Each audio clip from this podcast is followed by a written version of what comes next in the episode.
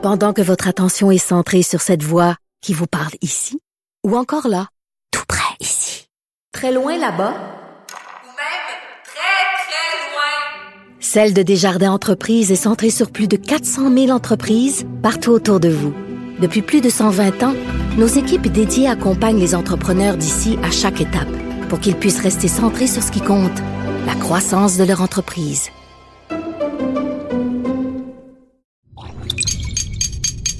Cube Radio. Sophie Durocher. Sophie Durocher. Sophie Durocher. Mon nom est Sophie Durocher. Sophie Durocher. Des opinions éclairantes qui font la différence. Cube Radio. Bonjour tout le monde, bon mercredi, bon 13 avril. Vous avez sûrement vu hier Dr Teresa Tam, responsable de la santé publique au Canada, qui a fait une déclaration quand même assez surprenante, puisqu'elle a encouragé les Canadiens à continuer à porter le masque, peu importe ce que nous disent chacune de nos provinces, que chacune des autorités dans chacune des provinces, euh, peu importe ce qu'elles nous disent, continuer à porter le masque. C'est assez particulier, puis en même temps, je vais vous le dire, ça nous appartient à chacun d'entre nous. Évidemment, il y a les directives qui viennent du gouvernement, mais je peux vous le dire dès maintenant, peu importe la date à laquelle le gouvernement va décider de nous dire vous avez plus besoin de porter le masque, je vais continuer à le porter. Pourquoi? Parce que je suis terrorisé à l'idée non pas d'avoir la COVID elle-même, mais d'avoir la COVID longue. Vous avez peut-être des gens autour de vous, de vous qui ont la COVID longue. Ce sont des séquelles euh, importantes. Moi, ça me terrorise. Je me réveille la nuit en sueur en me disant je ne veux pas attraper cette bibite là quand on va nous dire vous pouvez enlever le masque, je vais être la première à lever la main en disant ben moi je continue à le porter. Donc euh, quand j'ai vu la réaction de Dr Tam, j'ai commencé par pousser un ben voyons donc intrigué, puis finalement, j'ai poussé un très résigné ben voyons donc. De la culture aux affaires publiques. Vous écoutez Sophie Durocher. Cube Radio. On a appris cette semaine que le prince Charles et sa douce épouse Camilla, duchesse de Cornouailles, seront en visite officielle au Canada. Ça va se passer au mois de mai. Et qui va payer pour tout ça? Ben, c'est vous, c'est vous, c'est vous, c'est moi, c'est mon voisin, nous tous, tous les contribuables canadiens, on va payer pour ça. Euh, J'avais très envie d'entendre ce qu'en pensait Sol Zanetti, les députés solidaires de Jean Lesage, porte-parole du deuxième groupe d'opposition, responsable de la région de la capitale nationale. Et vous en souviendrez sûrement, en 2019, son premier projet de loi, c'était justement pour que, euh, à l'Assemblée nationale, les députés arrêtent de prêter à allégeance à la reine, donc j'imagine qu'il partage un grand amour pour la monarchie. Monsieur Zanetti, bonjour. Bonjour. À l'époque, vous Ah non, aviez déclaré, euh, oui, vous aviez déclaré que c'était archaïque la monarchie. Donc, euh, qu'est-ce que vous pensez de ça, ce voyage-là? Ben moi, à chaque fois, ça m'exaspère, là. Ça m'exaspère qu'on investisse des fonds publics là-dedans. Puis euh, au-delà de l'argent, qui euh, c'est, des grosses sommes, là, la, monarchie. Je pense qu'au Canada, ça coûte euh, près de 70 millions par année. Euh, donc, au Québec, on peut parler de plus de 10 millions, c'est certain. Mais au-delà de ça, il y a la question du principe qui est celle de mais, mais en, quoi ces gens-là devraient avoir du pouvoir ou, ou devraient avoir, disons, du cette espèce de, de respect institutionnel euh, et, puis pourquoi est-ce que euh, finalement on devrait, euh, je sais pas, les saluer et les accueillir comme si on leur devait tout. Moi, c'est un c'est quelque chose que je trouve complètement complètement absurde puis fâchant quand on regarde aussi euh, l'histoire puis d'où ça vient la monarchie puis quelles ont été les conséquences de la monarchie dans notre histoire euh, au Québec. Là, moi, ça me ça me ça m'exaspère. Ça vous exaspère, puis en même temps, euh, je sais pas si vous avez votre portefeuille pas loin, mais si vous sortez votre billet de 20 dollars, ben il y a évidemment la tête de la reine qui est dessus sur nos pièces de monnaie également. Et je le rappelle pour tous ceux qui ont tendance peut-être à l'oublier, euh, le chef du gouvernement au Canada s'appelle Justin Trudeau, mais le chef d'État c'est la reine d'Angleterre. Donc, à moins qu'on euh, fasse sécession puis qu'on mette fin à la monarchie, on est, comme on dit, pogné avec. Donc, être pogné avec, ça veut dire être pogné aussi avec le fils de qui vient nous rendre une petite visite. Oui.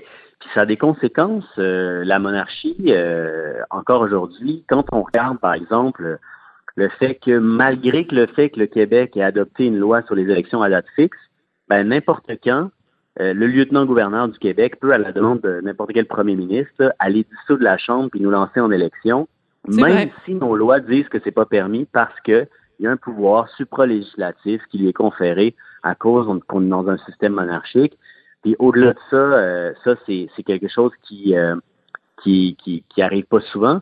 Mais tout, euh, tout le, système politique dans lequel on est, là, qui donne aucun pouvoir aux oppositions presque, qui concentre le pouvoir autour du premier ministre de façon extrême, ça a des conséquences sur le monde dans lequel on vit. Puis c'est un héritage justement de ce système politique-là, puis de l'Empire britannique. Et euh, ça n'a pas amené des belles choses euh, au Québec euh, dans l'histoire, puis encore aujourd'hui, en fait. Oui. En même temps, il y aurait, si si on parle à, certains indépendantistes, ben la, solution est toute simple. Si le Québec devenait ah indépendant, on n'aurait plus ce, ce, problème-là. Alors, je vous pose un peu la question avec une pointe d'ironie dans la voix. Solzanetti, êtes-vous encore un indépendantiste? Ah ben oui, c'est toujours été. C'est le le cœur de mon engagement. Euh, cette année, justement, on a publié un livre, le Caucus solidaire, avec des, des, euh, des alliés euh, autochtones sur, ça s'appelle Ce qui nous lie. Puis le but, c'est de montrer à quel point aujourd'hui, les raisons sont encore plus urgentes de faire l'indépendance. Puis on y fait une critique sévère aussi du système politique canadien dans lequel on est. Et, et effectivement, non, je pense qu'on est, on est, on est dû au Québec pour une réflexion sur le système politique euh, puis sur, sur notre avenir, sur qui devrait décider de tout ça. Puis évidemment, même si euh, on s'entend que le prince Charles n'a pas des décisions donc gouvernementales, il n'y a pas d'impact là-dessus, la reine d'Angleterre non plus, ils sont le symbole d'un système qui est à qui est à changer, puis d'un système dans lequel qui, qui, qui, apporte beaucoup de désillusions parce que beaucoup de citoyens trouvent qu'ils n'ont pas de pouvoir, puis euh, tout ça, à mon avis, est à changer. On doit faire table rase de cette espèce d'héritage-là et, euh, et, et, faire un nouveau pays sur nos propres bases pour une fois. Là, ça serait avec les avec les, les peuples autochtones évidemment du Québec. Quand vous aviez présenté ce projet de loi-là en 2019, c'était votre premier projet de loi. Euh, vous voulez, vous vouliez, alors je vais le dire, la loi visant à reconnaître le serment des députés envers le peuple du Québec comme seul serment obligatoire à leur entrée en fonction. Euh, ça a donné quoi? Il n'a jamais été appelé par le gouvernement. Et j'en ai parlé à Simon Jolin Barrette, là, qui est le leader du, gouvernement et qui est celui qui décide finalement quel projet de loi, ben lui, bon, pas juste lui, là, mais c'est lui qui mm-hmm. officiellement fait que les projets de loi sont euh, discutés, étudiés ou non. Et puis, euh, je sais que dans sa première proposition de réforme des, des, euh, des normes parlementaires et des, des processus parlementaires, euh, qui n'est pas sur le bord du coin d'aboutir, là, il avait proposé aussi qu'on abolisse l'obligation de prêter serment. Mais là, cette réforme-là parlementaire, ça va prendre plusieurs, à mon avis, législatures avant que ça se règle. Puis c'est des choses qui doivent faire le consensus. Donc, il faut que tous les, les partis soient d'accord, même le Parti libéral. Puis le Parti libéral, euh, j'ai pas l'impression qu'ils sont d'accord avec ça. J'ai l'impression que eux sont pour la liberté de conscience, sauf quand il s'agit de la monarchie. Euh, ils ont l'air, ils ont pas ils n'ont pas l'air d'être d'accord qu'on enlève cette obligation-là. Moi, évidemment, s'ils veulent continuer de prêter serment à la reine, ça me dérange pas. Là. Dans un Québec indépendant, il n'y aura plus de reine, tout ça, mais en attendant qu'on fasse l'indépendance, euh, si au moins on n'était pas obligé de le faire, puis que les, vrais monarchistes là, puissent continuer, moi, ça me ça me dérange pas tant, mais je pense qu'il euh, y aurait des obstacles. Sauf que euh, je perds jamais espoir. Hein, la session s'en finit, puis chaque fois que je peux. il y a une autre anecdote aussi particulière. Ah oui, allez-y. Je sais pas si. Oui, ben c'est que en fait, euh, depuis depuis 2019, en fait, à chaque année, j'ai écrit une carte de Noël à Simon Jolin Barrette pour lui dire, euh, pour le, convaincre d'appeler mon projet de loi sur l'abolition du serment à la reine. Oui. Et euh, c'est comme un peu, bon, on a cette petite complicité-là sur ce sujet-là, mais en même temps, bon, il l'a pas encore fait, donc je suis fâché et je continuerai mes pressions. Donc vous allez continuer à lui envoyer des cartes de Noël en disant "Hey mon Simon, oublie pas mon projet de loi sur euh, prêter serment." Puis il y a peut-être des gens qui nous écoutent monsieur Zanetti puis qui se disent "Ben voyons donc, on s'enferme dans les fleurs du tapis, qu'est-ce quelle différence ça fait? Mais moi je vous avoue, je suis pas parlementaire, mais si je le devenais un jour puis qu'on me demandait de prêter serment à la reine, je serais humilié Je trouverais ça là, Ah oui, profondément humiliant de devoir le faire. Est-ce que c'est comme ça que vous vous êtes senti Ah. quand vous l'avez quand vous l'avez fait? profondément et irréversiblement humilié. hein. Le serment à la reine, c'est un, c'est un, c'est une- un rite d'humiliation coloniale archaïque. Puis, tu sais, les gens peuvent dire, mais là, c'est pas si important, etc. Ben, si c'est pas important, pourquoi est-ce qu'on nous menace si on le fait pas de euh, de pas nous faire siéger, tu sais, puis de relancer Oui. des élections partielles? Bonne Si question, Monsieur important, Zanetti. Alors pourquoi, pourquoi, euh, pourquoi ils mettent l'artillerie l'autre pour le défendre? Tu sais, ça doit avoir une, il doit y avoir une raison. Et euh, puis c'est ça. Là, moi, je, je, j'en reviens pas qu'on fasse ça. C'est, pas comme si c'était parce qu'il y a un contraste. Hein, il y a ce serment à la reine qui est terrible, puis le serment qui suit est tellement beau. Tu sais, c'est un serment au peuple du Québec. Et c'est euh, c'est vraiment ça gâche la soupe là de, de, de mettre ça, de mettre ces deux choses-là ensemble. C'est terrible, c'est comme manger le plus beau repas du monde ou puis après ça euh, le mélanger avec quelque chose d'infect. C'est euh, ça donne des sentiments vraiment terribles.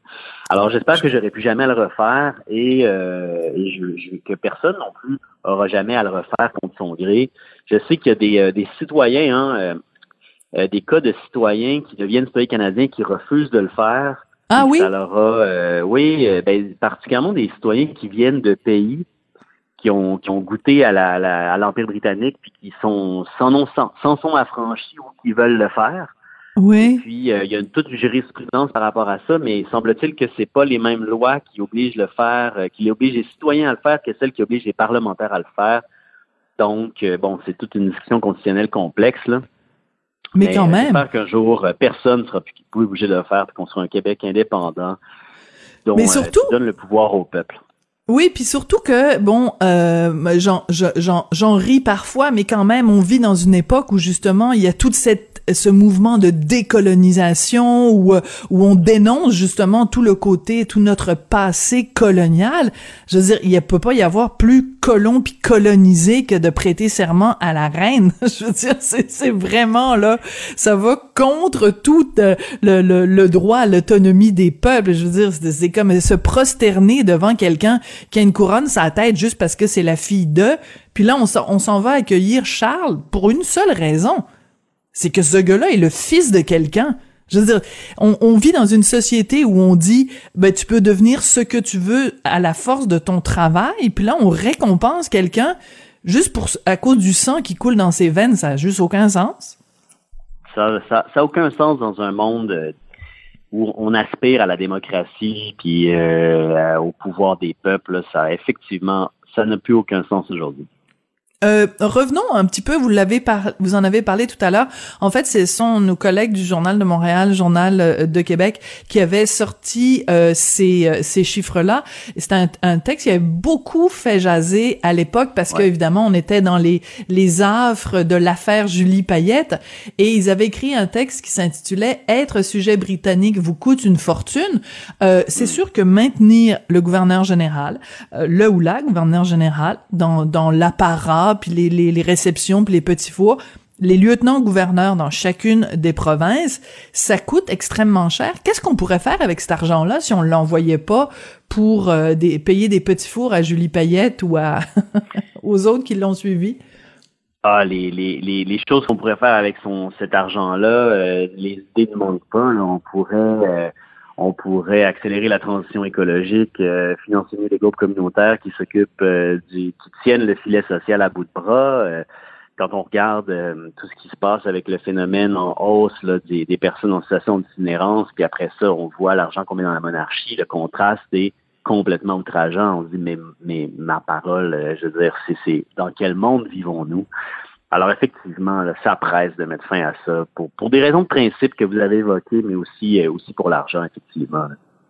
Et en fait, c'est important de le rappeler chaque fois qu'on parle de ça, que tous les gouverneurs euh, généraux, une fois qu'ils euh, qu'ils quittent, ont une pension à vie pour le restant de leur jour. Et quand ils meurent, leurs euh, leurs conjoints qui leur survivent ont droit à 50% du montant. Donc des des des des, des gouverneurs généraux qui sont morts il y a plusieurs années, on paye encore à leurs veuves ou Ah. leurs veufs. Euh, et ce sont des vraiment des des des, des millions de dollars. Puis euh, des gens qui ont parfois eu un passé pas trop reluisant, comme dans le cas de de, de Julie Payette. C'est c'est vraiment ça. Alors qu'est-ce que vous allez faire? Bon, il il vient pas au Québec, hein. Le prince Charles avec Non, euh, Camilla ils viennent à Ottawa, territoire du Nord-Ouest, etc. Mais s'il était venu à Montréal, est-ce que vous auriez fait euh, un, coup d'éclat comme euh, euh, à, une certaine époque des indépendantistes québécois l'avaient fait dans, les années 60 lors d'une une visite de la reine? Ben, s'il y avait eu des manifs, en tout cas, j'aurais très certainement envisagé de participer en fonction de mon horaire, même si c'est à Montréal et que moi je suis à Québec. Oui, Mais mais mettons qu'elles étaient allées à euh, Québec. Mettons que Ca- Ouais. Camilla puis Charles Ah, étaient allés à venus Québec. Ah, ben là, on aurait fait un beau comité d'accueil, ça c'est certain. on se serait arrangé pour qu'ils sentent euh, à quel point nous avons soif de démocratie et de modernité. Oui. Euh, Monsieur Zanetti, euh, je peux pas euh, vous avoir euh, au, au bout de la ligne et pas vous parler quand même euh, des résultats euh, dans, dans Marie-Victorin. Là, on, on, on quitte la monarchie, mais euh, donc euh, disons que évidemment la, la, la candidate de Québec solidaire n'a pas été couronnée dans Marie-Victorin. Quelle leçon vous en vous en tirez? Comment vous analysez ça les résultats dans Marie-Victorin, vous? Ben, je pense qu'il faut redoubler d'ardeur. Euh, les, euh, les élections partielles aussi, c'est des moments où la, la sortie de vote, en particulier des jeunes, est plus difficile. Puis euh, on sait que la, la base électorale Québec solidaire, euh, est- est- c'est importante chez les jeunes. Donc évidemment, euh, c'est ça, c'est plus difficile dans une partielle de, de faire voir que de motiver les gens à aller voter pour un changement parce qu'on sait que le gouvernement change pas dans une partielle, c'est simplement un député. Donc, euh, mais en même temps, je me dis, euh, il faut qu'on redouble d'ardeur, euh, qu'on fasse du terrain, qu'on aille voir les gens. Puis, euh, je sens une grande motivation, moi, partout euh, au Québec, là, chez les militants solidaires, pour aller euh, vraiment faire faire des gains, puis augmenter notre représentation de façon substantielle. Donc, je pense que ce genre de de- d'événements-là, on on en fait, euh, on en profite pour passer des messages aussi, et puis on pour roder nos équipes terrain. Et moi, je suis persuadé que l'équipe dans Marie-Victorin et Chefika au premier, aux premières loges vont avoir euh, beaucoup appris de ça, puis vont être euh, d'encore meilleurs militants, d'encore me- en encore meilleures candidates la prochaine fois. On a beaucoup entendu parler du départ de, de Catherine Dorion qui a dit qu'elle serait pas candidate euh, aux prochaines élections. Vous, euh, on, on vous êtes pas dans cette catégorie-là. Vous allez être euh, candidat aux prochaines élections? Oui, oui, oui, je suis en Ah, train de, de préparer, là, de remplir mes, mes, euh, mes signatures pour me présenter Excellent. à l'investiture. Excellent. ben écoutez, c'est c'est rare qu'on peut dire ça, mais je suis au- on va marquer la journée d'une croix blanche le 13 avril 2022. Je suis d'accord avec quelqu'un de Québec solidaire. Sol Zanetti, c'est un plaisir de vous parler et d'échanger avec vous euh, au- au- à propos de notre amour commun pour euh, la, la monarchie. Merci beaucoup, ça a été un plaisir. Merci, passez une bonne journée. Merci. Sol Zanetti, qui est député solidaire de Jean Lesage, porte-parole du deuxième groupe d'opposition responsable de la région de la capitale nationale. Sophie Durocher. Une femme distinguée qui distingue le vrai du faux. Vous écoutez Sophie Durocher. C'est très difficile de trouver quelqu'un autour de nous qui a pas la COVID. Vous le savez, mon mari l'a, puis il commence à être ben, ben, ben, ben et vraiment les chiffres sont euh, un reflet de tout ça. On va en parler avec Patrick Derry, qui est chroniqueur et analyste de politique euh, publique, qui va être avec nous régulièrement à l'émission à Cube Radio. Bonjour Patrick. Salut Sophie. On a on a fait des blagues euh, pendant des semaines avec Richard en disant comment ça se fait que tout le monde là sauf nous. Ben là maintenant la petite famille euh, du Rocher Martineau euh, est fait partie du lot. Euh, quels sont les chiffres aujourd'hui pour la Covid-19 Patrick? Ben, aujourd'hui, pour, pour les cas, ça se stabilise, c'est-à-dire que bon, on a 3500 cas, mais en milieu de semaine, c'est toujours un peu plus élevé. Mais euh, en moyenne, on reste autour de 3100 par jour euh, depuis une semaine. Évidemment, le dépistage est, euh, est limité. Ça se peut qu'on atteigne un plateau de cas. Le nombre réel est probablement plus autour de 30 000. Euh, mais comme le dépistage est limité à certaines strates, des, des- dans le réseau de la santé, des personnes plus à risque, donc on ne sait pas vraiment qu'est-ce qui se passe en dehors. Ça se peut que ça augmente. D'ailleurs, on a cette impression-là. là, moi aussi de mon côté, là, moi je ne l'ai pas attrapé pour l'instant, mais euh, j'ai l'impression que ça recommence à éclater d'un petit peu partout. Euh, le chiffre qui monte de façon plus spectaculaire, c'est les hospitalisations. Puis on a franchi un seuil aujourd'hui de 2000 hospitalisations. Euh, C'était pas arrivé euh, depuis un bon moment. Il faut que je recule d'une couple de mois. Puis la dernière fois, évidemment, ben, c'est en baisse, tandis que là, c'est en hausse. Qu'est-ce que ça veut dire, ça? D'abord, ça a beaucoup monté depuis deux jours. On a presque 270 hospitalisations nettes de plus, donc les entrées moins les sorties.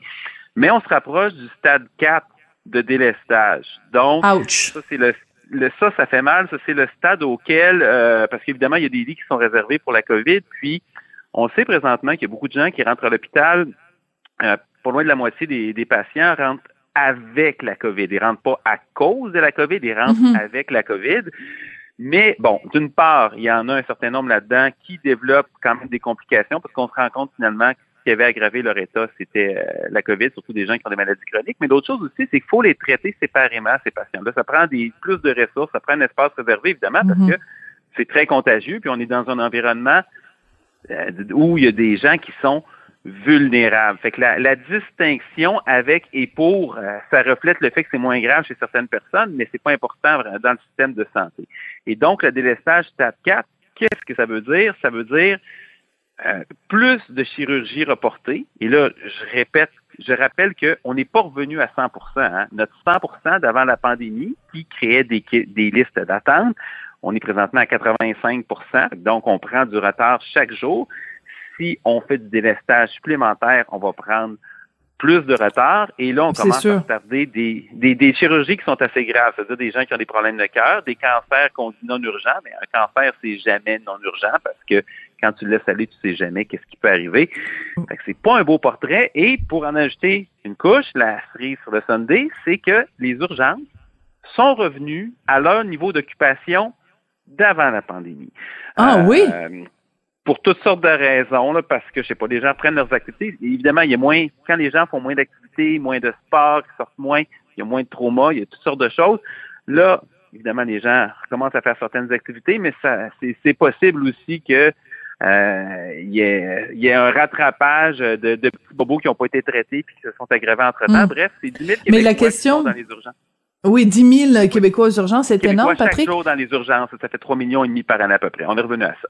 Et boy, Mais euh, la question, là, j'ouvre une parenthèse qui est moins reliée à la COVID, mais est-ce que c'est des gens qui sont à l'urgence parce qu'ils ont vraiment un cas urgent ou c'est des gens qui se retrouvent à l'urgence et qui devraient normalement être absorbés par d'autres premières lignes dans le dans le système de santé. La, la question reste quand même euh, ouverte.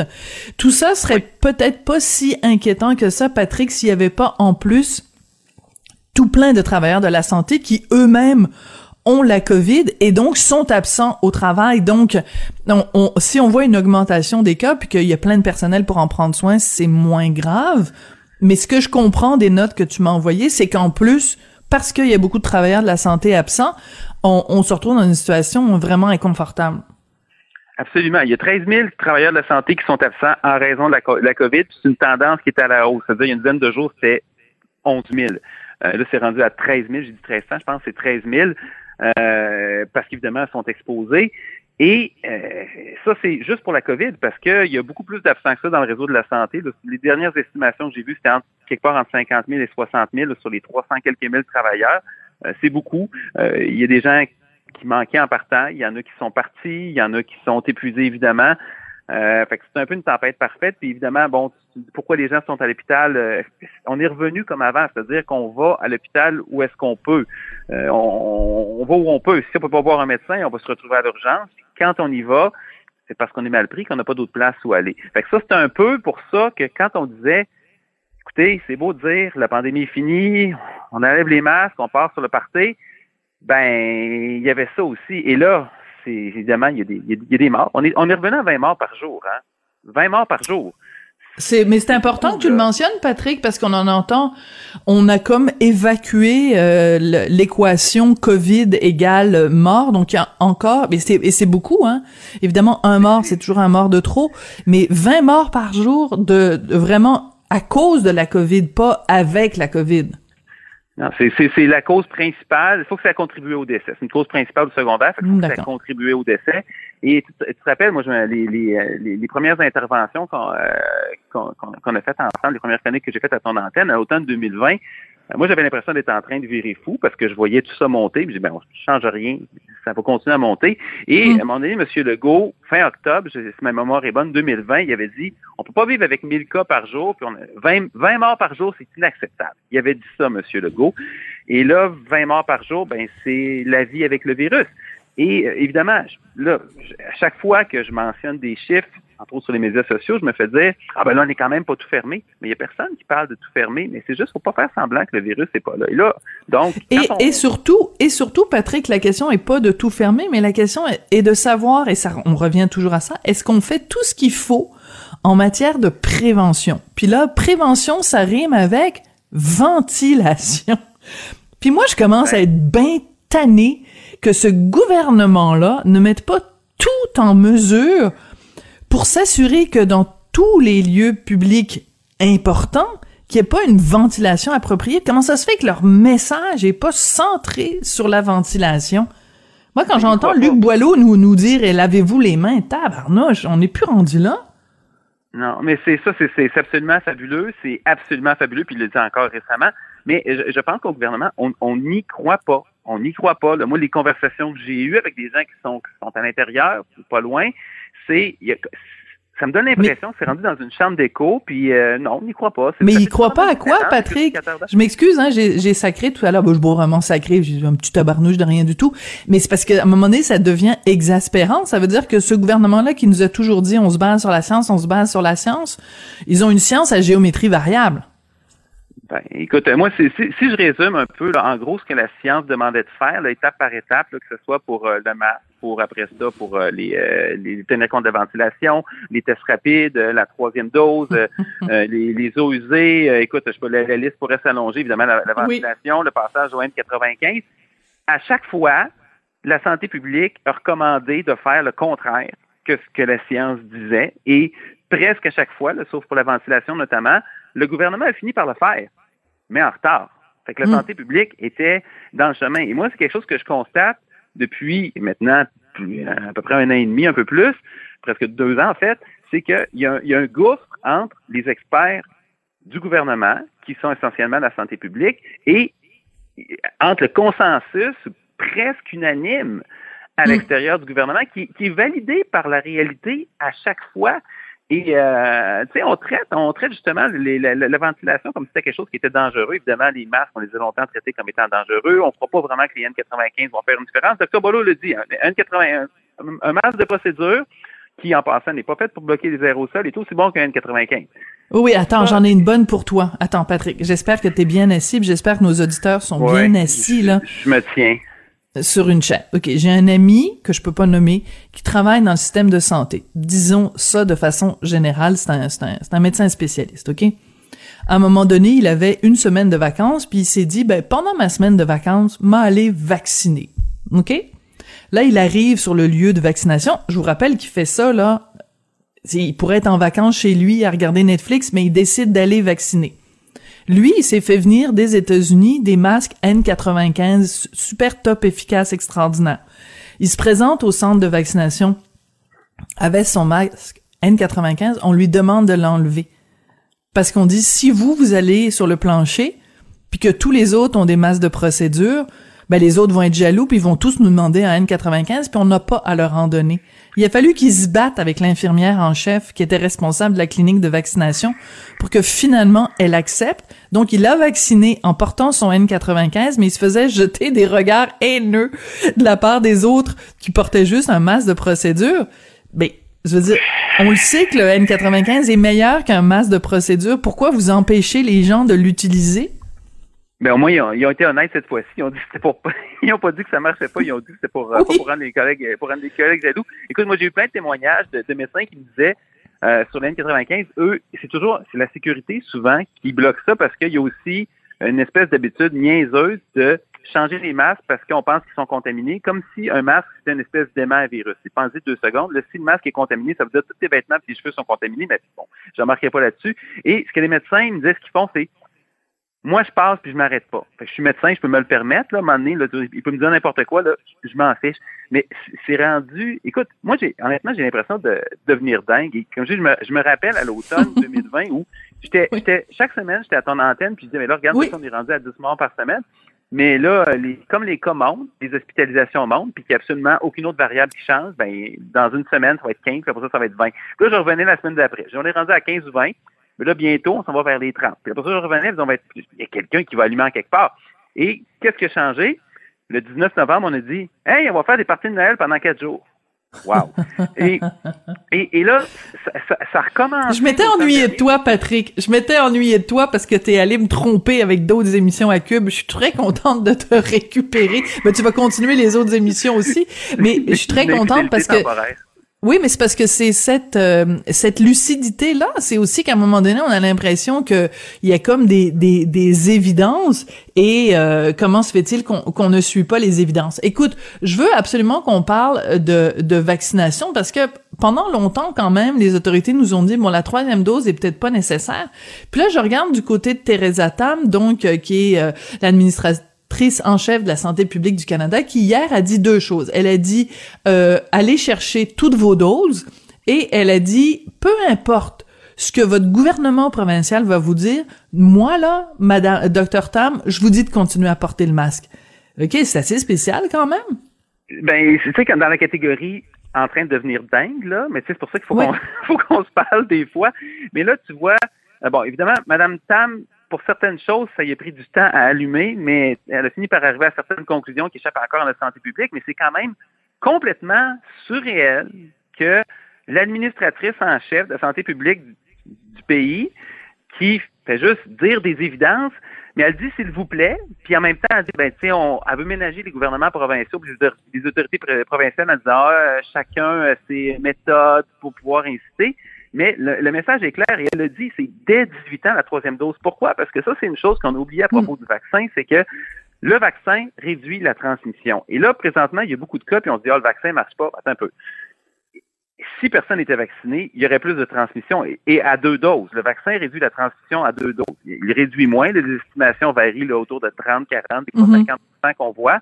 Mais à trois doses, il offre une bonne protection et même si c'est juste une réduction de 30-40% sur le bout de la chaîne, ça fait quand même une énorme différence. Ben oui.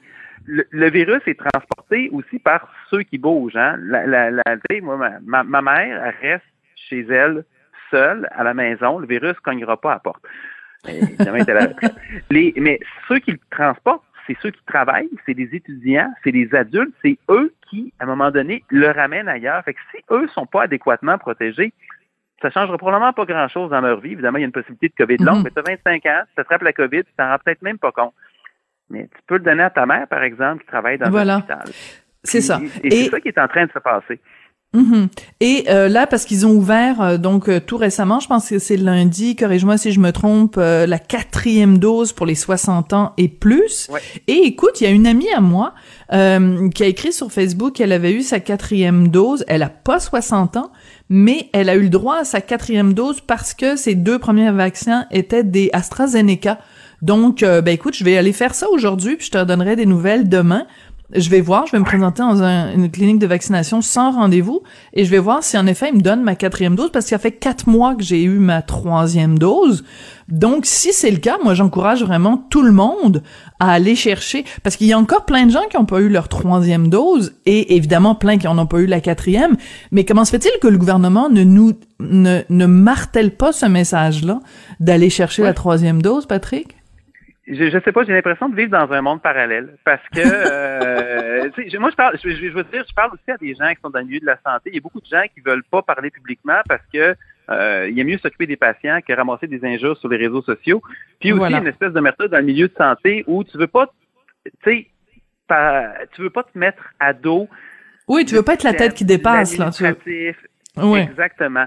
Mais euh, c'est sûr que, euh, il y a à peine la moitié de la population du Québec qui a une troisième dose. Mais un peu, c'est un peu la faute du gouvernement là-dessus parce que le message, d'abord, on est allé à reculons sur la troisième dose. On a dit pendant des mois que c'était pas nécessaire. Puis en fait, on a on l'a dit d'abord pour les, les, plus âgés qui en ont payé le prix pendant les fêtes, hein, parce qu'il y a eu plein de morts. Mm-hmm. Puis on l'a dit ensuite pour les autres que c'était pas vraiment nécessaire. Le premier ministre a dit il y a pas longtemps que c'était comme un rhume, c'était pas des, pas la bonne euh, vraiment pas la bonne approche, d'autant qu'il y a des gens qui ont trois doses qui sont à l'hôpital, surtout pour euh, les plus âgés. Mais même pour la vaccination pour les enfants, qui était une nouvelle extraordinaire. C'est quand le Mhm. vaccin est arrivé pour les enfants, ben, qu'est-ce que ça veut dire? Ça veut dire que d'un point de vue statistique, on a regardé, OK, le risque est faible pour les, la COVID pour les enfants, mais le risque est encore plus faible avec le vaccin. Donc, on- les enfants de 5 ans et plus sont fait vacciner. Et le premier ministre, on a l'impression qu'il avançait tranquillement en disant, il dit, c'est un choix personnel. Donc, Ouais, ben ça, c'est ça. Voilà. Ça, c'est ce genre de vocabulaire-là qui est, qui, est, qui est problématique. Écoute, Patrick, je pourrais t'écouter parler pendant des heures, mais la bonne nouvelle, c'est que tu vas être de retour avec nous demain. Donc, tout ce dont on n'a pas eu le temps de parler aujourd'hui, on pourra l'aborder demain. Ouais. Patrick, c'est un plaisir de te retrouver. Patrick Derry, chroniqueur et analyste de politique publique. Tu vas être euh, notre chroniqueur les, les mercredis, puis on est bien content. Merci, Patrick. Et moi aussi, bonne journée. Bye bye. Avertissement. Cette émission peut provoquer des débats et des prises de position pas comme les autres. Vous écoutez Sophie Durocher. Vous avez sûrement déjà entendu parler des différentes euh, levées de fonds pour la fondation de l'Institut universitaire de cardiologie et l'Institut de cardiologie de Montréal. Ben, cette campagne-là euh, change de nom. On va parler de tout ça avec Dr Martin Junot, qui est cardiologue clinicien, chercheur à l'Institut de cardiologie de Montréal et est aussi directeur de la prévention et de la réadaptation cardiovasculaire de cette institution-là. Docteur Junot, bonjour. Oui, bonjour. Euh, écoutez, euh, chaque année, il y a euh, des campagnes de levée de fonds. Avant, ça s'appelait un 2 dollars qui va droit au cœur. Maintenant, la campagne de levée de fonds a changé de nom. Ça s'appelle comment maintenant et à quoi vont servir les fonds qui vont être recueillis, docteur Junot?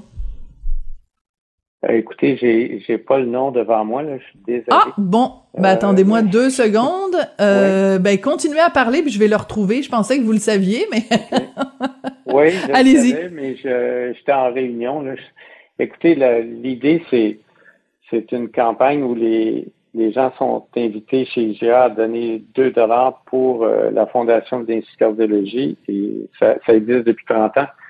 Et puis, euh, cette année, on est associé à l'Institut euh, euh, de cardiologie et pneumologie de Québec pour, pour avoir un, un meilleur impact, si on veut. Alors, l'idée est de soutenir la prévention cardiovasculaire. Alors, le nom de la collecte, c'est les fonds du cœur. Je trouve que c'est un bon, un bon jeu de mots quand même. Et dans la, les, euh, les informations qu'on nous a envoyées pour parler de, de cette campagne-là, euh, on nous dit que 80% des maladies cardiovasculaires peuvent être prévenues en adoptant des saines habitudes de vie. Donc, je trouve que c'est extrêmement important d'expliquer en quoi, dans votre tête à vous et selon les recherches que vous, vous avez faites, docteur Junot, c'est quoi les saines habitudes de vie qui font une différence pour la santé du cœur? Écoutez, les, les gens les connaissent. Le problème, c'est que les gens les, les pratiquent pas. Alors, Mhm. euh, si vous euh, ne fumez pas, si vous euh, faites de l'activité physique quotidiennement, là, disons une marche de 15 à 30 minutes par jour, si vous mangez bien, on pourrait y revenir, là, mais une abondance de fruits et légumes, euh, pas de malbouffe, etc., on pourrait y revenir. Euh, si vous buvez de l'alcool très modérément, euh, et vous gardez un poids santé, vous diminuez votre risque d'infarctus du myocarde, par exemple, de- d'environ 80-85% Vous Wow. allongez votre survie en santé d'une douzaine d'années. Euh, et ça, c'est très bien documenté par un nombre très, très important d'études. Et euh, le problème, c'est que tout le monde le sait. Euh, je pense que quand je dis ça, je surprends personne que c'est des bonnes habitudes de vie, c'est quoi? Mais il y a environ 4-5% des Canadiens qui le font. Euh, les Seulement? Québécois, euh, pareil, à peu près, oui. Puis au Québec, Et les Québécois, pareil, si tu comment, ouais?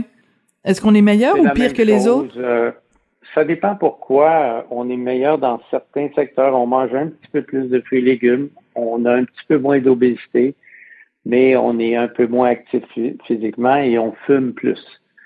Alors, euh, par exemple, il y a encore 18% des Québécois adultes qui fument. Dans toute la population, en fait, c'est 18% Euh, Il y a 50% des gens qui sont complètement sédentaires au Québec.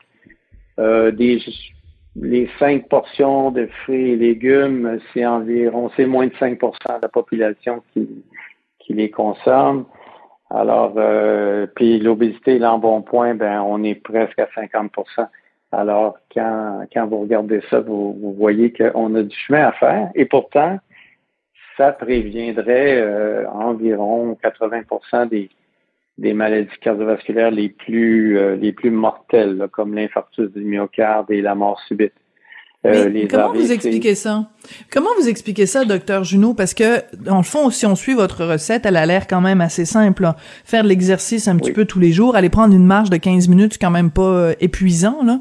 Euh, mm-hmm. Bon, moins fumer ou pas fumer, y aller modérément sur l'alcool, manger 5 portions de fruits et légumes. Vous me dites qu'il y a seulement 5% des Québécois qui font ça. Non, non. Comment ça se... Non, non, non. Non, non, c'est 50 Ah, 50 pardon. Oui, c'est ça. Donc, il y a un Québécois sur deux qui ne le fait pas. Il y a même environ 20% des Québécois qui mangent aucun légume. Euh, Pardon? À part, les frites. Oui, si on exclut les frites, là, euh, c'est... Pardon? Euh, oui. Des gens qui ne mangent jamais de fruits et de légumes? De, non, de légumes. De légumes. Mm-hmm. Les fruits, c'est un peu moins pire. Mais euh, c'est ça, on, on, se situe autour de 20-25 des, des, Québécois qui ne mangent aucun légume sauf les frites. Euh, alors, euh, c'est, en fait, c'est le seul légume dont la consommation a augmenté. C'est vraiment beaucoup, c'est les frites. Alors non, on a pas mal de chemin à faire. Mais, euh, mais comment on fait ça? Alors, est-ce que c'est en faisant parce que bon, moi, c'est pas la première fois que je fais des entrevues avec vous. Euh, docteur Béliveau, mm-hmm. euh, dans les pages du Journal de Montréal, arrête pas d'écrire des chroniques du Journal de Québec aussi pour dire les liens. Ben là, vous, c'est la cardiologie, lui, c'est les liens avec le cancer.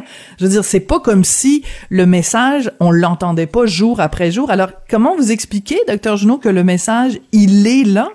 Mais que ça percute pas, que ça a pas, ça rentre pas entre les deux oreilles. On explique ça comment? Ben, c'est comme ça souvent en santé, hein, pour changer des comportements. Souvent, les gens vont le savoir. D'ailleurs, le meilleur exemple, c'est, c'est les médecins eux-mêmes euh, qui, sont bien placés pour savoir tout ça. Mais il y a beaucoup de médecins qui font pas le, le, taux d'activité physique recommandé, qui mangent pas euh, leur portion de fruits et légumes et qui sont, qui sont il y en a beaucoup qui sont en surpoids ou obèses. Alors, c'est, autre chose de passer à l'action. Il y a, il y a beaucoup de raisons. Euh, il y a plusieurs raisons. Moi, je trouve qu'il y a des. Je trouve qu'on devrait prendre comme société des mesures, euh, je dirais, euh, automatiques. par exemple, zoner autour des écoles pour pas qu'il y ait des restaurants de malbouffe. Moi, je dis toujours, j'habite à Longueuil, à côté de chez moi, il y a le cégep et la grosse polyvalente. Bien, il y a au moins cinq restaurants de malbouffe à 200 pieds. Euh, de, du quadrilatère. Là. Alors, les, les élèves, ça, se vide le midi, puis ça, ça, va manger là, Et puis, hmm. alors, il y a ça, le zonage. On pourrait taxer les boissons sucrées pour diminuer la consommation. Ça se fait dans plusieurs pays, dans plusieurs juridictions, avec un bon effet sur la consommation. On peut prendre cet argent-là, puis subventionner mieux la production de fruits et légumes au lieu de subventionner euh, le porc. Euh, et, et, autres choses là, qui sont pas particulièrement euh, indiquées pour la, la, prévention des maladies chroniques. Euh, on peut avoir plus de transport actif. Alors, il y a beaucoup de choses qu'on peut faire comme société. On peut plus taxer le tabac. et je pense que c'est pas juste une question d'éducation. Il faut prendre des mesures sérieuses. Euh, un autre exemple, les médecins, quand ils voient des, des patients qui sont obèses ou qui ont un diabète, euh, ils sont pas équipés, ils n'ont pas de kinésiologue, de nutritionniste dans leur GMF pour, euh, pour euh, quand, le patient sort du bureau, ils disent bon ben maintenant vous allez voir le kinésiologue, vous allez voir la nutritionniste, vous allez voir un mm-hmm. psychologue pour gérer votre stress. Il n'y a pas d'argent investi en prévention.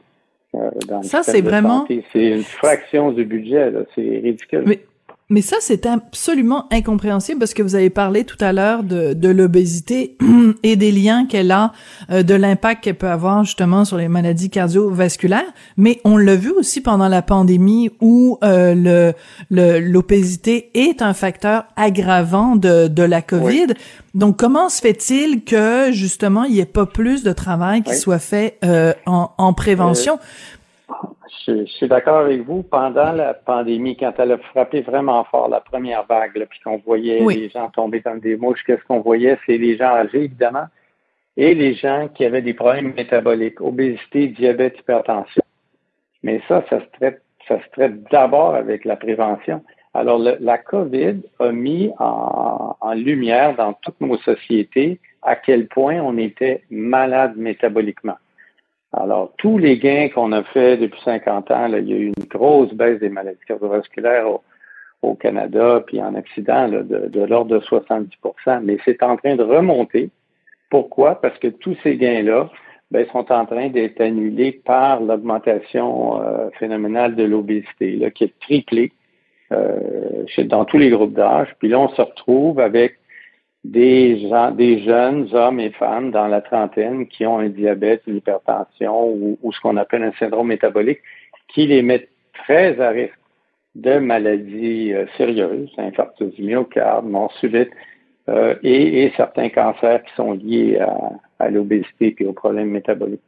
Donc, et, et, vous avez parlé de Richard Béliveau. La raison pour qu'on s'entend bien tous les deux, Mm-hmm. c'est beaucoup les mêmes facteurs de risque qui causent des maladies. C'est ça.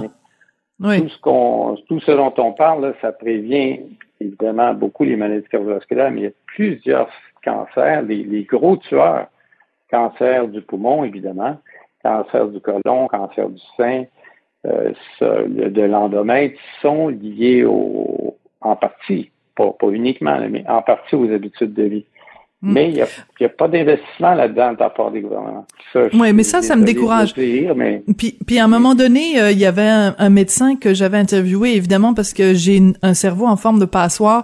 Euh, je me souviens plus du nom de ce médecin-là, mais qui m'avait dit, il faut arrêter d'appeler ça le ministère de la Santé. C'est le ministère de la Maladie. On n'est pas là pour gérer... Euh, euh, parce que si c'était vraiment le ministère de la Santé, ben on, on, on, on investirait massivement dans la prévention. Je veux juste revenir sur ce que vous avez dit sur l'obésité parce que je trouve que c'est extrêmement important. Vous le savez, peut-être pas, docteur Junot, mais à chaque fois que je parle d'obésité, il y a quelqu'un quelque part qui me traite de grossophobe. On ah, ne ben, peut pas. Ben, ben, vous aussi. Bon, ben comment on fait pour résoudre ça? Est-ce qu'on peut parler ah de façon intelligente de l'obésité sans se faire traiter de grossophobe? Euh, en ce moment, c'est difficile. Écoutez, moi, je donne des conférences, euh, comme vous pouvez imaginer, à des groupes de médecins, des professionnels. Puis récemment, je donnais une conférence à 150 professionnels de santé publique. Puis je donnais les données. Là. Simplement, je rapportais des articles. Ils voyaient la photo de l'article sur la diapo avec les courbes, puis on voit l'obésité qui augmente la mortalité euh, cardiovasculaire, les cancers, etc. Puis on, on, me, on me disait, oui, mais c'est pas l'obésité qui fait ça c'est la stigmatisation que l'obésité amène. Et voyons donc. C'est rendu, ben c'est comme c'est comme beaucoup de choses dans la société, c'est devenu politisé. Et maintenant, on peut plus appeler un chat un chat, c'est devenu très délicat. Mais je regrette, quand on a un surpoids, quand, et quand, évidemment, quand on a baissé pire, on augmente une foule euh, de maladies par des processus physiologiques très, très bien documenté. C'est pas la stigmatisation. C'est-à-dire la stigmatisation, c'est sûr que ça n'aide pas du tout. C'est sûr que c'est très mauvais.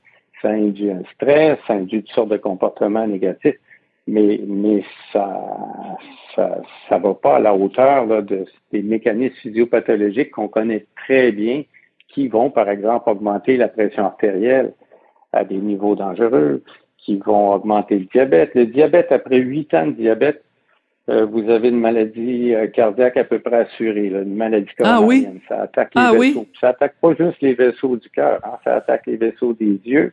C'est la première cause de cécité euh, dans le monde occidental. C'est la première cause d'insuffisance rénale aussi.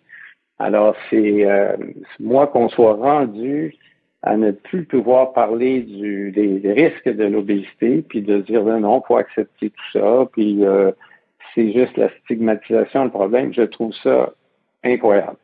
C'est un peu comme euh, nier la réalité. Ben, je suis très contente d'avoir. Euh, je suis très contente de vous avoir lancé là-dessus parce que moi c'est quelque chose qui me qui me qui me sidère et je ne travaille pas évidemment dans le domaine de la santé, j'ai pas les connaissances que vous avez. Je fais juste euh, euh, être servir de relais pour ces informations-là et ne serait-ce que servir de relais, ne serait-ce que euh, pointer vers des études, pointer vers des chercheurs, on se fait traiter de grossophobe. Dès qu'on n'est pas dans la valorisation du surpoids on considère qu'on est comme un, ennemi à la cause, alors que c'est pas les individus qu'on met en cause, c'est l'état de santé.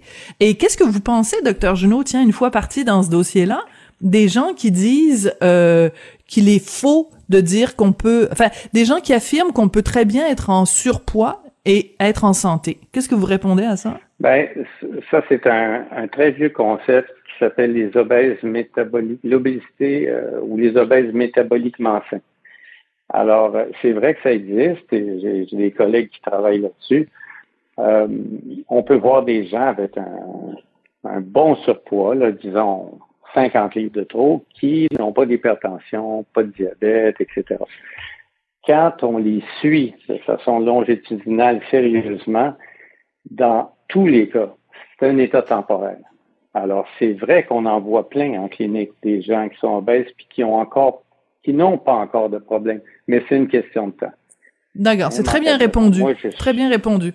Donc c'est vraiment juste en fait une épée de une épée de Damoclès au-dessus euh, de leur tête. Je pense que c'est assez clair. Docteur Martin Junot, donc je rappelle que cette campagne s'appelle les fonds du cœur.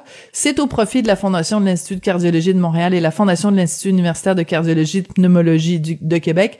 Donc euh, l'idée est toute simple, vous allez dans un IGA, un supermarché IGA pour 2 dollars à la caisse, vous donnez des sous, vous recevez une pomme en échange. Hein? Hein? Ben, peut-être qu'on devrait donner un brocoli pour ceux qui savent pas à quoi ça ressemble.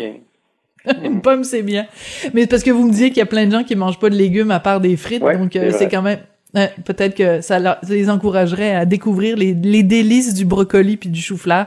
Donc euh, merci beaucoup d'être venu euh, détruire un certain nombre de mythes et de tabous aujourd'hui, docteur Junot. Ça en fait plaisir. Merci, docteur Martin Junot, qui est cardiologue clinicien et chercheur à l'Institut de cardiologie de Montréal. Ben, ça, me rassure d'une certaine façon de savoir que lui aussi se fait traiter de grossophobe quand il euh, aborde le sujet très délicat de l'obésité et du, et du surpoids. C'est comme ça que l'émission se termine. Merci à Rémi Poitras à la mise en onde. Merci à Florence Lamoureux à la recherche et on se retrouve demain.